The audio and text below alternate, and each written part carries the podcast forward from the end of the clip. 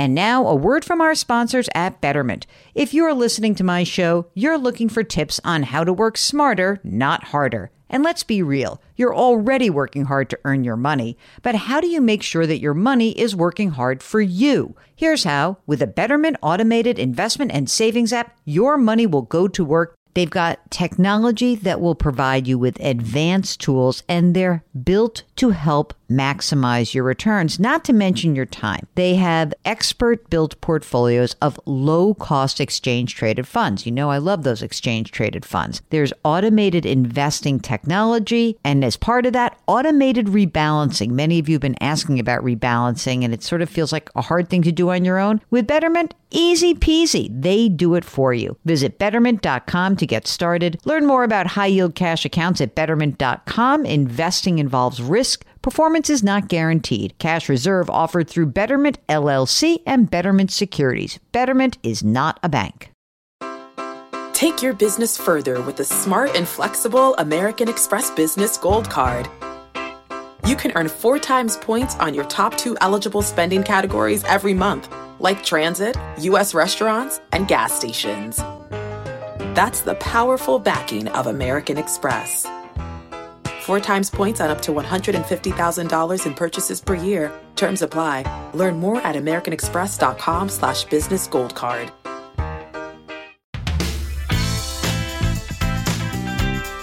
Welcome to the Jill on Money podcast. It is Tuesday, March 9th. Now, yesterday was International Women's Day. I don't want the celebration to stop, so we're going to keep putting the women first this week. In fact, today we're going to have another woman who will be joining us as a potential um, happy consumer of Jill's live advice. We're going to say potential, I haven't done it yet. As you know, this is the program that attempts to take the mystery out of your financial life. And I do that with my partner, Mark, who runs the program. We're both certified financial planners. If you guys have financial questions, we want to hear from you. Send us an email. Ask Jill at jillonmoney.com. And if you happen to be on our website because you're poking around and looking at different stuff that's there and you have a question, there's a contact button. It's very easy. So today, without further ado, we have Anu, who's on the line from Atlanta. Welcome to Jill on Money. Anu, what can we do for you? Hi, Jill. I just want to say thank you so much. I'm super excited to be on your call. So, thank you. I had some uh, questions for you about some future planning. Okay, tell me tell me a little bit about yourself. How old are you? Okay, so I'm 43 and I'm single and I own a condo. Basically, I own my home, but I also own a rental condo. It's a place that I used to live and I decided to rent it out a couple of years ago, but I'm hoping to sell it this year. And if I sell it, I probably will get about 100K. That is like 100,000. And I'm trying to figure out what to do with that money. Okay, one question for you. When you say $100,000 after selling the rental, is that after you've paid the tax that's due? Because I imagine you've made money on this, right? Uh, to be honest, I haven't made a ton of money, but I've basically broken even, which is okay with me. And that's okay. partly why I want to sell it. Okay, got it. How much is your current condo worth? Uh, I bought it for 270 Okay. Is there a mortgage outstanding on that? Yeah, I put down 20%. Okay. Uh 43, what do you how much money do you make a year and what do you do? So I make about 145 and I uh, work for a company doing uh, technology. Tech head. Okay, 145. Do you have a retirement plan through the company? Yeah, I get a 401k. And do you and, max that out? Yeah, I max it out every year and the employer provides 11% of my salary. Whoa, that's huge. Yeah, it's pretty great. That's amazing. So you're putting 19.5 away and then on top of that, the employer is putting 11% of your salary. So whatever, the 15 grand or so. That's amazing. Wow. Yeah. And I also hope that maybe this year I might get a raise. So I'm hoping it also increases. That's fantastic. How much money is in the 401k right now? Uh, right now I have about um, 200. 200,000. Okay, great. And is this a place where you think you're going to stay? I mean, like you have um, confidence that your your salary and stuff. You said you know you might make more, so it sounds like you're you're doing well. Life's good right now. Yeah, I feel like I'm pretty upwardly mobile, so I I'm hopeful. Yeah. Okay, great. Tell me a little bit more about other stuff that you have saved. So you've got 200 in your current 401k. What else is there? So I also have a rollover from a previous employer, and that has about 240. Um, is there any reason why that rollover should go into the 40 like has the 401k plan that you have right now? Well, it's very good. Um, I decided not to roll over together in part because I started contributing some non-employer funds to my rollover, and so I'm a little Uh-uh. worried about commingling. Okay, very smart. Okay, you're I'm, I'm on track. Okay, so 200 in the current 401k, 240 in the rollover. What else do you have? So then I also have a Roth IRA, and that Mm-hmm. one has about 182. Are you getting phased out of the Roth? Let's see. Let's see. Yeah, you're done pretty well. Are you doing pre-tax on your current 401k? Pre-tax on my 401k. Yeah, it has a Roth option, but Mm. my advisor told me to do something interesting. He said, "Don't contribute my Roth in the 401k." Because he said instead do a end of year you know transfer. So in other words, last year for thirty five thousand dollars, I put it, pre tax money into my Roth IRA, and Mhm. I paid taxes on that. Wait a minute. You put pre-tax money into your Roth. You mean you pay you mean post-tax money, right? Yeah, sorry, post tax. Yeah, got it. Okay, okay, got it. So 200 in the 401k, 240 in the rollover, 180 in the Roth. What else do you have outstanding? What's going on in the sort of other money investment stuff? So I also have a brokerage account, and that has about two fifty five. Oh, that's great. Yeah, actually, that account I pretty aggressively put money in there. So about two thousand dollars every month if I can. Is there anything else? Uh, I, I presume just because you're such a big saver, you got a, um, you've got your emergency reserve, right? Yeah, so I have about thirty thousand in uh, emergency reserve, and then separately I have about eighty thousand in a uh, investment account, and this I just have just in case I need some emergency money or for a longer term plan. You're socking away a lot of money, and I have a sense, mostly because you already sent us an email, and I know this already, that you have a larger game plan that's afoot. Tell us about that plan. Yeah, I do. So I have two real plans, Jill. So one is I would love to retire by the end of my 50s, so about 58 if possible.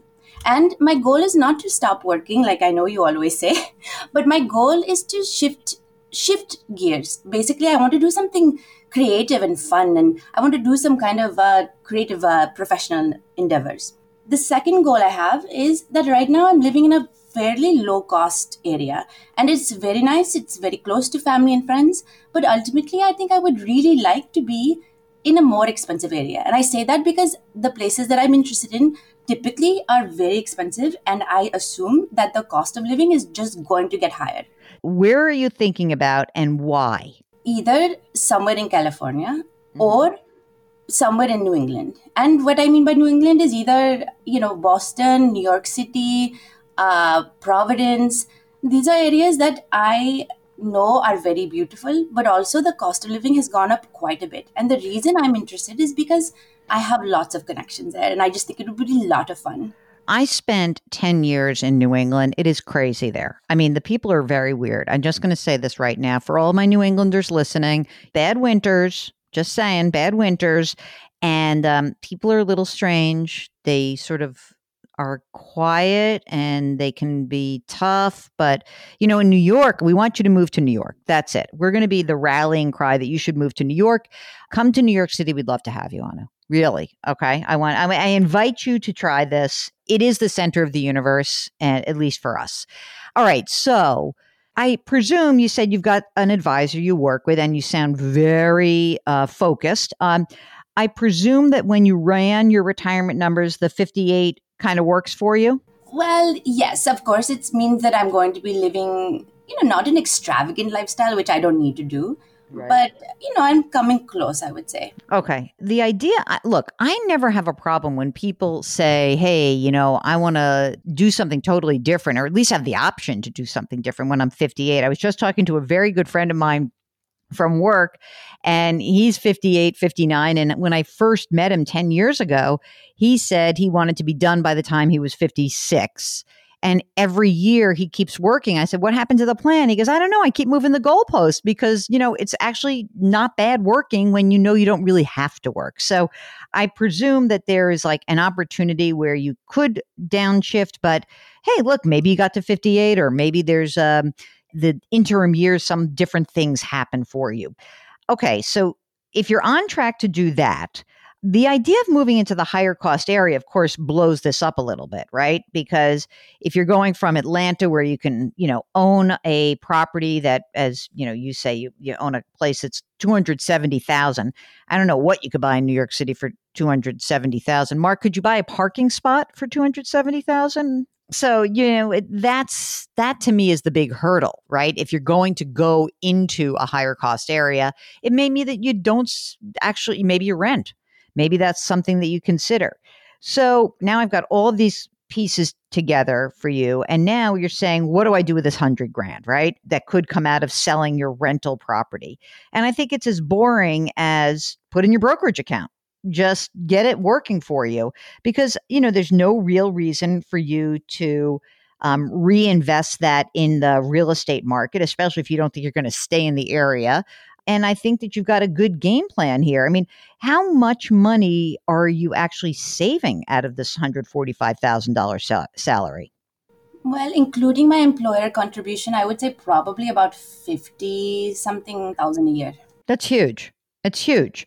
I mean, so I think that this probably will work for you. Just, you know, your current asset level is great, you know, for a woman in her early 40s because you're thinking about downshifting at 58, you know, we have these gap years between that moment and the moment where you could actually qualify for Medicare.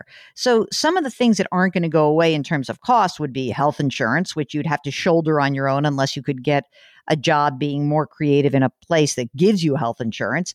But you also have to obviously create a lifestyle that you can afford to live and that might require some work. So I think that your goal right now, and for everyone listening, if you like Anu want to kind of call it quits early or change your mind about the way you're working, you need to build up a very big liquidity buffer. You've got to have money that's already been taxed that you can live on that you can use for you know your own health insurance for maybe cost of living to prevent you from dipping into your nest egg too soon and the nest egg meaning your retirement funds I applaud your your planning and I applaud your ability to really think this through. So thank you so much for being in touch with us and keep us posted on your progress. Mark will very quickly um, find out how many studio apartments are available in New York City when you're ready to move. Okay.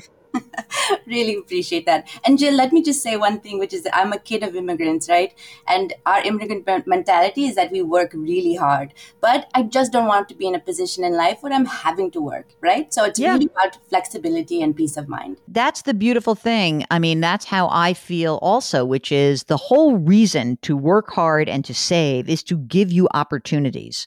So when people hear me talk about financial independence, retire early, or the fire movement, it's not that I, I love the idea of independence and opportunity and flexibility. So that's the part of it that I love. I just think I've seen a lot of people try to retire early and it has not gone so great. So if we just call it you know, independence and opportunity and flexibility, I'm all in. And so I am signed up for your plan, Anu, although um, Mark's going to make me work for 20 more years because that's how his financial plan works better. Okay. Thank you again, Jill. I really appreciate it. All right, great. Thanks for calling. Hey, if you want to join us, just like Anu, and uh, you want to skip the line, meaning that you want us to respond to whatever your question is, don't forget to email us. Ask Jill at jillonmoney.com. Ask Jill at jillonmoney.com and tell us that you want to come on the program with us. And Mark will do everything else. It's so easy. Our music is composed by Joel Goodman. I just spoke to his brother yesterday, so now I remember that I don't say that enough. And so Joel's great, and he is an award winning composer, and he wrote our music for us, and that's very nice. Mark, he's our executive producer. He's also pretty nice, also. He's a nice, decent guy. He's also the best executive producer in the world. We are distributed by Cadence 13, and we want to remind you to wash your hands to wear your masks, to maintain your physical distancing, and to put your hands metaphorically on someone's back today. Thanks for listening, and we'll talk to you tomorrow.